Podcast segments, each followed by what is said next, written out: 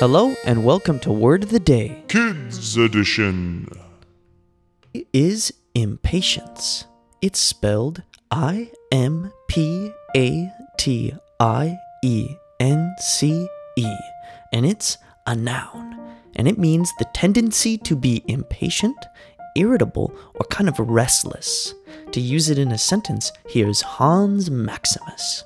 I always bring a weight whenever I go to the bank or to the post office because I have a lot of impatience and I like to lift weights to kind of get rid of my restlessness and my irritability.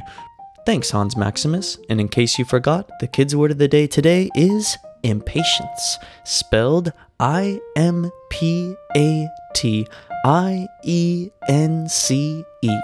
So try to use that word in front of your parents and your teachers, and we'll see you again tomorrow with a brand new word.